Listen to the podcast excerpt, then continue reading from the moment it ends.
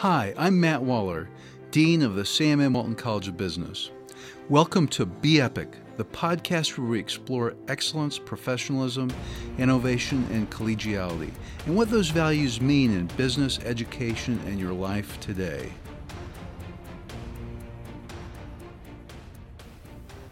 I have with me today Stephen Rutner, who is a professor of supply chain management at Texas Tech University. What is extremely unique about him compared to any other professor I know in supply chain management or business is that he's a brigadier general in the United States Army Reserve. Uh, this is quite unusual. He received his PhD in logistics and transportation from the University of Tennessee, Knoxville. He has an MBA from the University of Alabama, a Master of Strategic Studies from the United States Army War College, I'm careful to not make him mad after I found that out. Uh, but he's a great professor, great teacher, and great researcher, and we're fortunate to have him. I've known uh, you for quite a long time, Stephen. Thank you for, for joining me today. It's my pleasure, and it's always fun to come back to Arkansas and get a chance to visit, and happy to, to have this conversation, and maybe something valuable can be contributed here. You were a visiting professor here for a couple of years, so we got to know each other then. That was almost 20 years ago. Make, make us all both feel old very quickly in the process, but yes. exactly. But you've also been involved uh, with the United States Army Reserve for like 30 years. So I, I, started as a regular Army officer right out of college, did the, the traditional three years on active duty.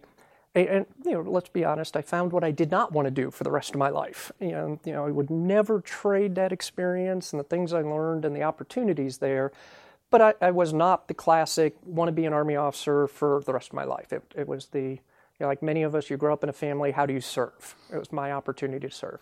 This really, you have a lot of unusual, an unusual combination of skills. Uh, you have a PhD and you are a professor at a major university. You are a brigadier general. That, in and of itself, I doubt there's anyone else in that category. Wait, you'd be surprised. I ran into one of the two stars the other day, and I had just met him for the first time. And he is a, I, I want to say it's mechanical, but he's one of the engineers. He's an engineering professor at Vanderbilt. So there are onesie twosies yeah. of us, but I think I'm the only supply chain one yeah. in the process. And, and, even in business, I, I could right. see uh, engineering being more common potentially, but business I would think would be very unusual. So um, I remember when you were here around 9 11, you wound up getting involved again in a big way. So, so again, I, I was involved as a typical reservist or guardsman. I was on the reserve side at that point. Um, you know, it was in those days one weekend a month, two weekends in the summer, and that was pretty much it. Um, and so it isn't me, it was all of us got very involved, obviously, after that point. And my unit got fenced, and what that meant is they, nobody could leave or enter. You know, they kind of protected that unit. And then we went over in five and six. And so, you know, a couple, three years, you know, after 9 11, but we went over to the Middle East in five and six. And at that point, I was the S3 of a transportation brigade. And what that means is, um, in Army terms, the three is the operations dude. So I was the equivalent of the you know, COO of a very small 400 person transportation unit. And we had the responsibility to bring things in and out. So both times I went, I basically did the same thing, just at different levels in, in the positions. Um, we ran the strategic lift in and out of theater. So if you sent any heavy equipment to Iraq, and probably about 60%, and I'm making up the number, but it's, you know, an educated guess for Afghanistan. Probably about 60% of the heavy equipment that would go in and out of Afghanistan would go through our seaports. And when I say our seaports, the ones my units were running in the Middle East. And so then we would bring it in, and then my unit would hand it off to my sister unit that would then move it inland to wherever it needed to go into Iraq, to this base or that base or that base. Or we would then transship it to Karachi, and then a different unit would move it up through Karachi into Afghanistan. And then, so everything that came in or out of Iraq went through us. And then, like I said, guesstimate about 60% in Afghanistan because there were certain things for security reasons we did not want to move on the ground through certain areas to get to the places in Afghanistan.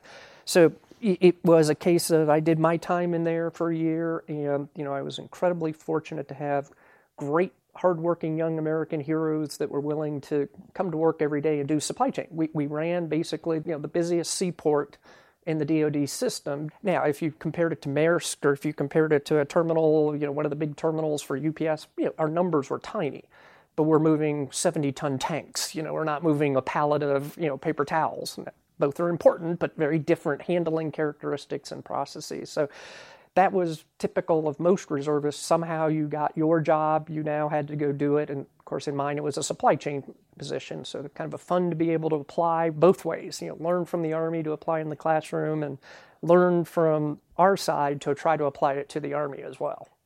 So, as a brigadier general now, you're a leader in in the United States Army. I mean, I know you've been working your way up. You've been in this for over 30 years.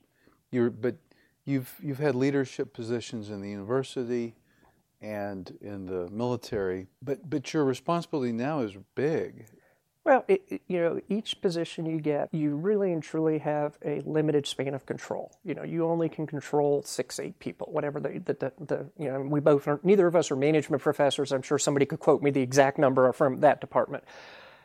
The reality is you control those six or eight folks and they then control six or eight and, you know, it's, it's a pyramid. And, you know, the, the, thing that you learn as you go through is and interesting is your management style changes as you go through the process too. And you know when you're a young lieutenant with 16 or 20 people working for you you do a b and c. And then all of a sudden you're a major lieutenant colonel with 400 or 500 people working for you you do d e and f um, then a senior colonel you do yet at something different you know as you go through this process your leadership skills change evolve and you have to evolve with them. And I think one of the biggest challenges that many of the, my peers had, and I just kind of lucked into it and got some good coaching and mentoring along the way, is that as a, a one star, I, I, have very different responsibilities than I had as a captain or a major or lieutenant colonel going through the process.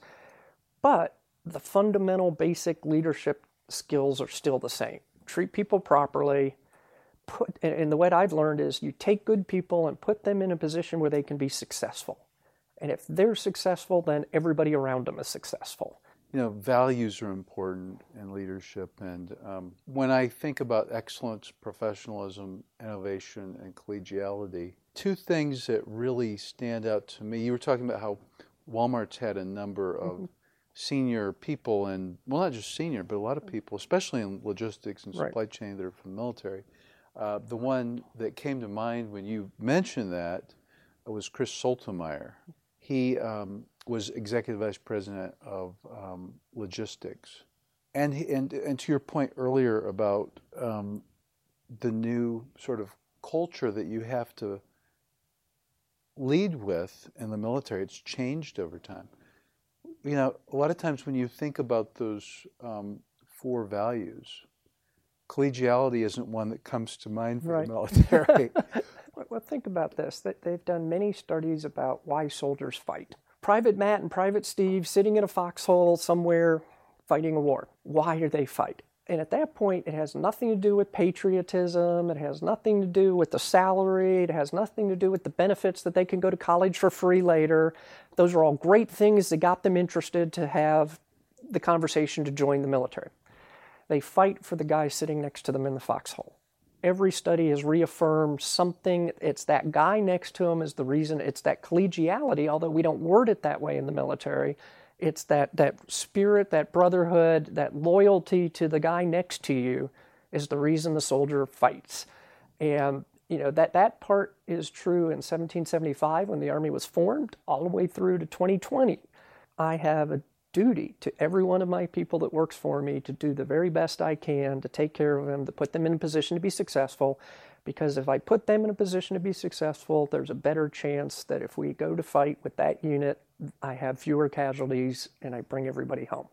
Why? Because they've gotten all the training they need. They've got all the equipment they need, et cetera, et cetera, et cetera.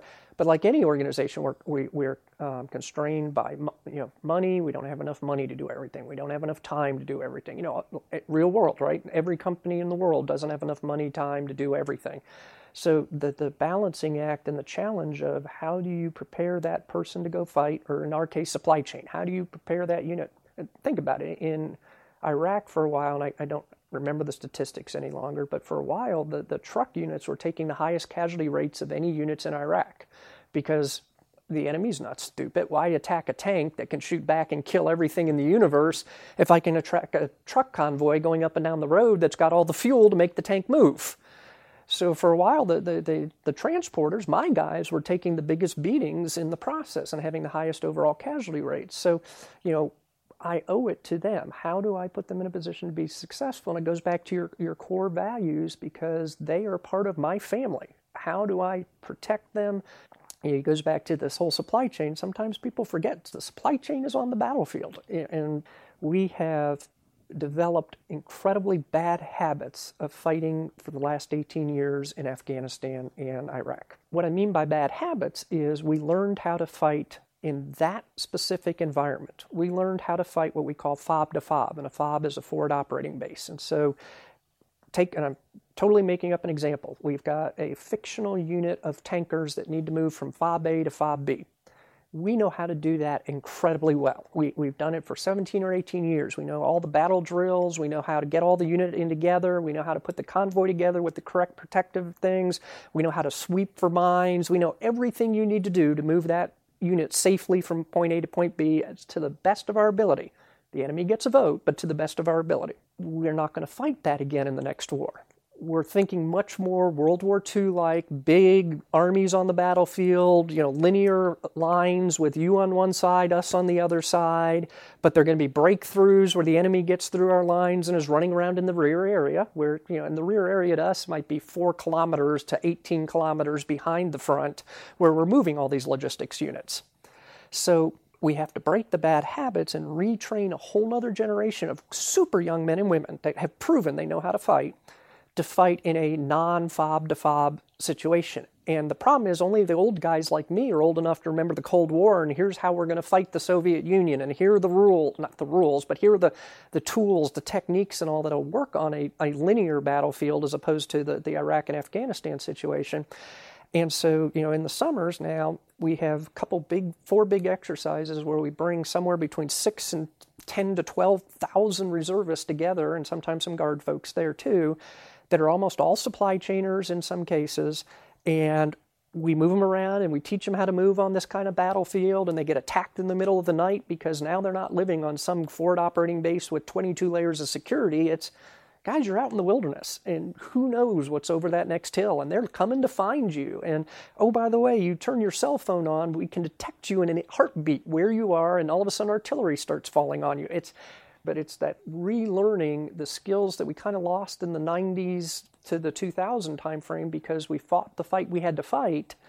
And so it goes back to this this core values of every night, how do I go to bed knowing I've put that young man and woman and got them all the possible training I could get them so that they know not only how to move the fuel I have great confidence that if I took a, a, medium truck company, they can drive those trucks up and down the road all day long and pick up stuff and move it and do all the logistics pieces.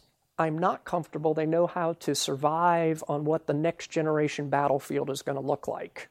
And so that's, you know, talk about loyalty, the, the, the core values. How do I ensure that I, again, go back to put them in a position that they can be successful? How do we train that generation that all grew up fighting in Afghanistan and Iraq how to break those bad habits so that they can be the great leaders of that next generation army that can fight in any environment? Because god forbid we, nobody wants to fight another war and we all know who kind of our peers and near peer enemies could be. We have to prepare how do we fight in that environment and again goes back to the core values so that young man and woman has every chance to be successful and come home in that situation you know, that kind of leadership challenge where you're going to have to fight in a new way is happening in the private sector. Because, you know, if you're a consumer products company of any type, it's very easy for a company to build an audience through digital marketing, contract manufacturing and distribution, and start selling a product that nips at the heels of all these CPG companies and apparel companies. And the CPG companies, the big ones, and they have trouble they have trouble retraining people to think, how am I going to do this, right? They're still wanting to run coupon right. in the in the in the newspaper and put up billboards and there's a different approach to marketing now that's more inbound rather than just outbound and you know you see brick and mortar retailers have had to learn e-commerce so so clearly what you're talking about applies i think i think leadership in general can apply to just about anything. Oh, I, I, agree. I think the challenge, though, is we tend to, as senior leaders, sometimes think, well, I'm a leader, I can do it all. You, you kind of asked me at the beginning, you know, look at the civilian versus the military and the, and the commercial sector from the military. I think the bigger the organization, the harder it is to transform. And let's be honest, the Army is yes. a gigantic organization. But some of the, the key leaders get it and, and, they are trying to transform it. And so you know, the, this giant ball rolling down the hill boulder of supply chain in the military, we have a way of doing it, and it's so hard to push it one way or the other. One of the challenges that we have in the DoD is what I describe as golden handcuffs. We have all these rules on what we can purchase and how we have to purchase, and all the rules that come with it. So you talk about purchasing, you know, part of supply chain now. You know, so if you were to define the difference between military logistics and civilian logistics, I'd say two things. I would say up until about 1980, the military logistics was superior to the civilian logistics world. Somewhere around Desert Storm, 1991, was kind of the zenith of military logistics. And I don't mean we didn't get better after that, but it was kind of the high point where everybody went, Ooh, look at this I logistics stuff. We want to get some of this logistics stuff. And about that point, Walmart was taking off and some other, you know, great logistics organizations were taking off. And they don't have the golden handcuffs. They don't have a 1.2 million man DoD to kind of massage and get parts all over the world. And at the end of the day, I think about that point, the civilian side started to outpace the, the military side in terms of skills, abilities, technologies, things like that. So prior to that, companies would steal military people to get their ideas and their technology, our technologies, into their corporations we can't do it backwards just because of the way our personnel system works. But I think today you see a lot of organizations like Defense Logistics Agency, Big Army, Army Materiel Command, taking trips to like FedEx to go watch how does FedEx do this? Because they're able to move a million something packages a night, and we're going, how do you do that? The military is still incredibly effective at doing supply chain. Incredibly effective. If you need a widget in Antarctica tomorrow, there is somebody in the system that can get it there tomorrow. One of the weird ones I had at, at, the Defense Logistics Agency is we would send out all the flu shots to everybody in the world because it's you know a little spike time when you have to push it out. So they bring reservists in to beef up and send out all the flu shots. So we would be sending flu shots to submarines out on station in the Pacific. How do you get a flu shot to a submarine sailing around hiding underneath the water in the Pacific? We have a process. Incredibly effective. We are not efficient. We, we may look at it a little differently, so we we put much greater stress on effectiveness. We're probably more like the medical industry. You know, the surgeons have to have fill in the blank, and hence the cost of that, you know, scalpel is 17 times more than it really should be if you just went down to Walmart and bought a scalpel. But the cost of failure, millions of dollars, there's lawsuits and the, the humanitarian law, you know, cost if you're a surgeon, that type of thing. So, but you know, at the end of the day, the two biggest differences is I think personally around 1991, 95, somewhere in there. By the 80s, the, the industry was catching up, and at the end of Desert Storm, everybody went, "Ooh, give me some of this logistic stuff." And the civilian sector just exploded, and, and guys like you come in to help with the, the various pieces, and you go, wow, that, that, that's amazing. And then the second is the, the change. We talk about the change. We know we have to change. We continuously strive to improve. But the, the golden handcuffs make it so hard to do truly transformational change on our supply chains and how the way we operate. And so we continuously make incremental improvements and incremental improvements, which is good because every one of those saves dollars and it means maybe we get six more widgets that we put in a stock that goes on the F whatever airplane flying out of Japan to do the you know the right missions at the right time. We we, we continuously improve and everybody works hard to continuously improve. But we don't have that ability to do almost that systematic change of we're now going to deli- delivery curbside and we're trying. We're, you know, we're looking at cyber. We're looking at things like um, drones. You know, they're all unmanned vehicles, not only just the drones. You know, all kind of unmanned delivery, all those kind of things. But it's it's really really hard to change an organization that's that big. And, and there's always the classic. Well, it's worked for the last 18 years. Again, going back to my point. Yes, it has. But that was in these two specific environments how will it work? Fill in the blank. And I, am not going to name a country because I mean I don't want anybody to think we're targeting one specific country, but we have to be prepared. What do we do? Other one, good example. So I use one that's very politically correct and, and acceptable. Is every year we do a very large exercise in the middle of nowhere, Indiana, for DISCA, Defense Civilian or Defense Support of Civilian Authorities, DSCA, DSCA, Defense Support of Civilian Authorities. So I gave you the example of how DLA, Defense Logistics Agency, will help FEMA well, this is what if we ever have, God forbid, the worst case scenario a nuclear strike on a city in the United States or a chemical attack on the city in the United States? It was actually very comforting to me to find out we do these exercises. And so every summer we bring all these units together, and there are certain regular Army units that are tasked every year to be it. And they're the chemical first responder dudes, and they can come in and provide chemical environment, medical supplies, and help very quickly because we know it's the, the responsibility of the civilian agency to do this, but we also know that if it ever happened in a large city, that civilians organizations would be rapidly overwhelmed. So then the Army comes to do it. Just like when we have a hurricane, right? You see the Guard and the Reserve and the active Army fly in helicopters and bring in food and pre-position all those things. So, you know, the, it's not only to prepare us for the wartime battlefield, it's to prepare us, you know, natural disasters, attack on the homeland, those types of things. So it's also very you know, comforting if you didn't know this, and most people don't. There's somebody in the Pentagon planning. What do we do if this happens on civilian soil? Whatever, you know, if a volcano came up in the middle of the United States tomorrow, what do we do? How do we respond? How do we apply our forces? And so it goes back to that that loyalty. We have a pact with the, the, the population of the United States to not only fight for the guy next to us, but take care of our families and our friends and every citizen of the United States how do we protect them and prepare just in case? Thanks for listening to today's episode of the Be Epic podcast from the Walton College. You can find us on Google, SoundCloud, iTunes, or look for us wherever you find your podcasts. Be sure to subscribe and rate us. You can find current and past episodes by searching Be Epic Podcast, one word, that's B E E P I C podcast. And now, be epic.